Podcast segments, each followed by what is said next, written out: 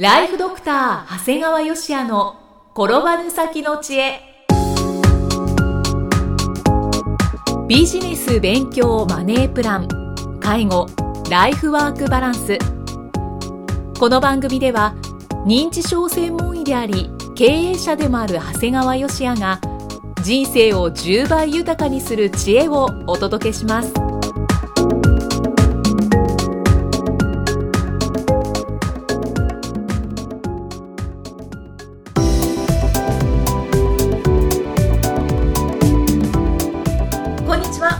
は、生きみえです。ライフドクター長谷川芳也の転ばぬ先の知恵今回も始まりました。長谷川先生よろしくお願いします。よろしくお願いします。さあ今回は第13回目ですが、えーどのようなお話をしてくださいますか？えー今回はですね、年収とはい。年少の違いについてお話をします。はい、テレビやね、新聞なんか見ていて、まあやっぱり世の中ってまあサラリーマンの方が多いもんだから、なんかこう年少と年収の違いをもしかして理解できてないんじゃないかなってことをなんか気になるんですよ。うんうんうん。はい。こうテレビ番組でねタレントさんが若手経営者の年商が10億円って聞いてなんかすごいって言ってるシーンを見ると なんか経営してるものからするとなんか滑稽なんですよね、でもなんかそんな驚いてるタレントに他の出演者が同調している姿を見ると、まあ、こんなもんなのかなってなんかさらに驚いちゃうんですよね、だからまあなんか考えてみるとねなんか別に人生で年初と年収の違いって教えてもらう機会なんてほとんどなかったわけですから、はいはい。だからずっとサラリーマンやってる人なんかだとこう知らないのやむを得ないのかなというふうに思ったんですよね。うん。年収と年少の違い、まあ、きっと多くの方はご理解いただいていると思ってはいるんですが、はい。まあ曖昧な方はぜひこの機会に整理しましょう。そうですね。はい。例えばイキさんこう素敵な青年実業家が年商1億円ですっていうのと、年収1億円っていうのはどちらがすごいと思いますかっていうことなんですよね。はい、これはまあ分かりますよね。そうですね。はい、答えは年収1億円ですね。う年商というのはあくまで売上金額のことで、はい。実際の収入年収じゃないんですよね、んうん。だからどれだけ年商が多くても経費がそれ以上になれば赤字になるわけですはいですから仮に先ほど最初にお話しした年商が10億円って言ってもね、経費が11億円なら赤字なんですよね。そうなんですね。なんかこう世の中っていうのはこのちょっとした表現のね仕方で意味が全然違ってるのでね、まあ、ニュースなんか見るときにはこう注意が必要ですし、まあ、特に若い女性の場合はね、はい。あの男性経営者の年商10億という言葉に騙されちゃいけないんですよね。まあ、10億ですからね、うん。おおってやっぱり思いますけれど、もしかしたら赤字かもしれんという。うん、でも長谷川先生この年商10億円っていうのは、結構いい売上金額ではないんですか？えーとね、これはねいろんなビジネスモデルで全然違うんですよね。はい。例えばこう年商10億円のビジネスモデルを考えるとねはい。例えばこう仕入れが必要なビジネスですね、何かを仕入れて売るような場合は大体こういう仕入れビジネスっていうのは粗利っていうのはせいぜい25%なんだよね、うんだから例えば10億円の年商があったとしてもですね大体7億5000万は仕入れで消えてますから、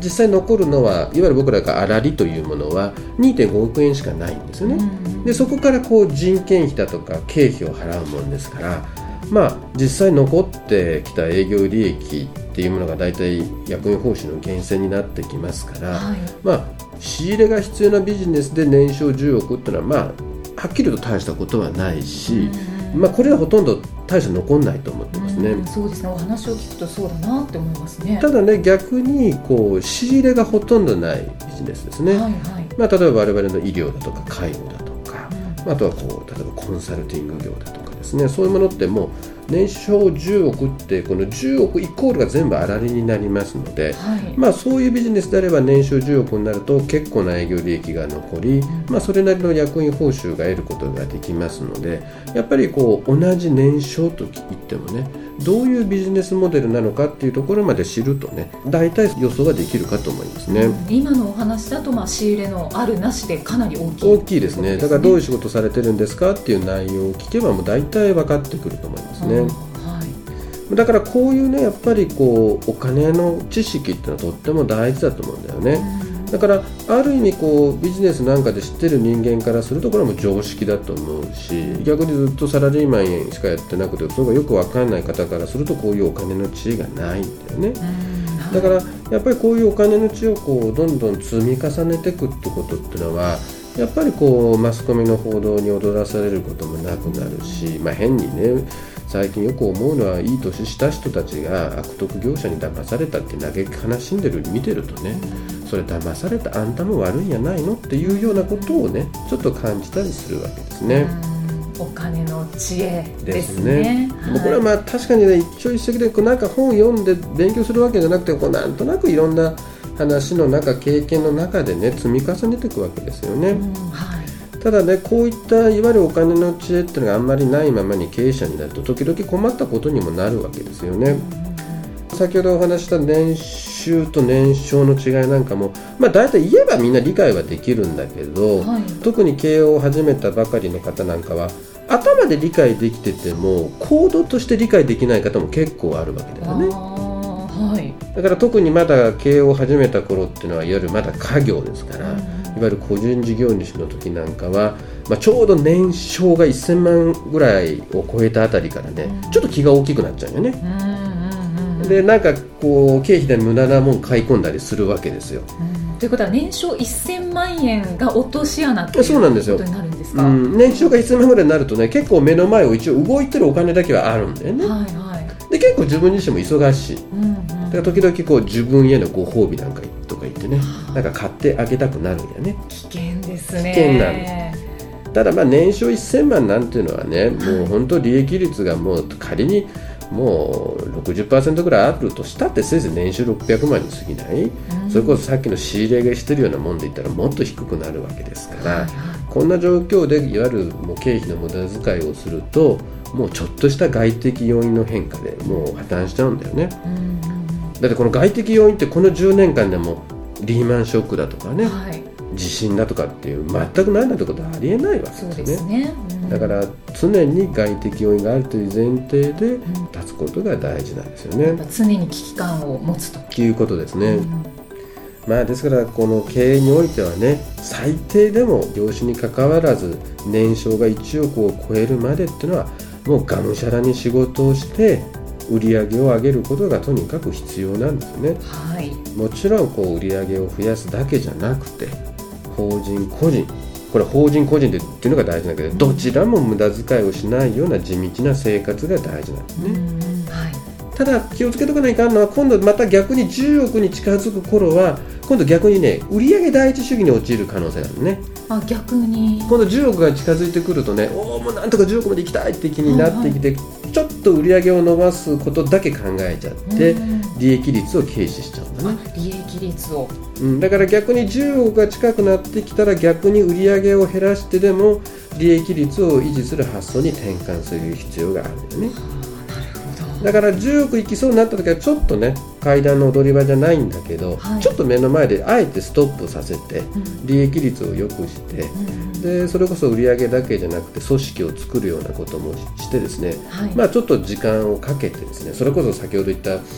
前回ですね、うん、ご紹介したようにこう個人の家業であったら事業経過して家族以外の方がね、うん、経営に参加できるような組織を作るというのはとっても大事になるんですね。こういう時に変えていくんですね。だからこの踊り場が逆に、はい、踊り場でちょっと数年経ってから本当10億を超えると本当に安定したえー、企業ができてですね、うん、それこそお客さんのため、はい、従業員のため、うん、社会のために、えー、続けていけるような組織が出来上がるということなんですよね。具体的で分かりやすいですね。はい、実際ね会社っていうのは100社が同時に起業したとしてもね、はい、10年後に残ってるのは5社なんです少ない、はい、5社なんだよ。5社。はい。そのうちの3社はどうにか食っていけてるというギリギリの状況、はい、その中で順調に伸びてるっていうのは100社のうちの2社だけなんだよね、はあ、っていう厳しいものなんだよね。はいはい。だからやっぱりねお金の知識と知恵をしっかりと持って、うん、で無駄遣いしないちょっとぐらい儲かったぐらいで無駄遣いしないっていうような真摯な態度で経営に取り組まなければやっぱり100社のうちの98社になってしまう可能性が高いんですよということなんですね。まあ、ちょっと今回の年収と年少という違いからここまで行ってしまったんですけどね。お話進んじゃいましたね、はい、いやでも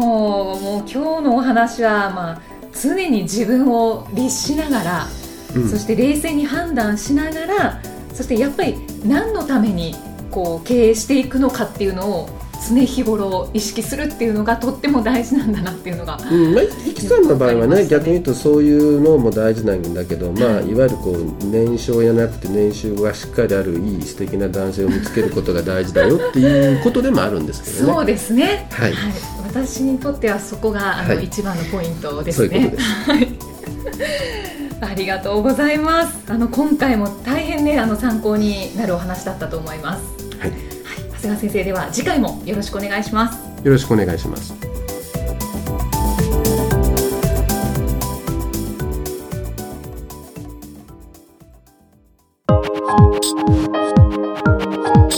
今日の放送はいかがでしたか？番組ではご感想や長谷川よしあへのご質問をお待ちしています。番組と連動したウェブサイトにあるホームからお申し込みください。URL は http コロンスラッシュスラッシュ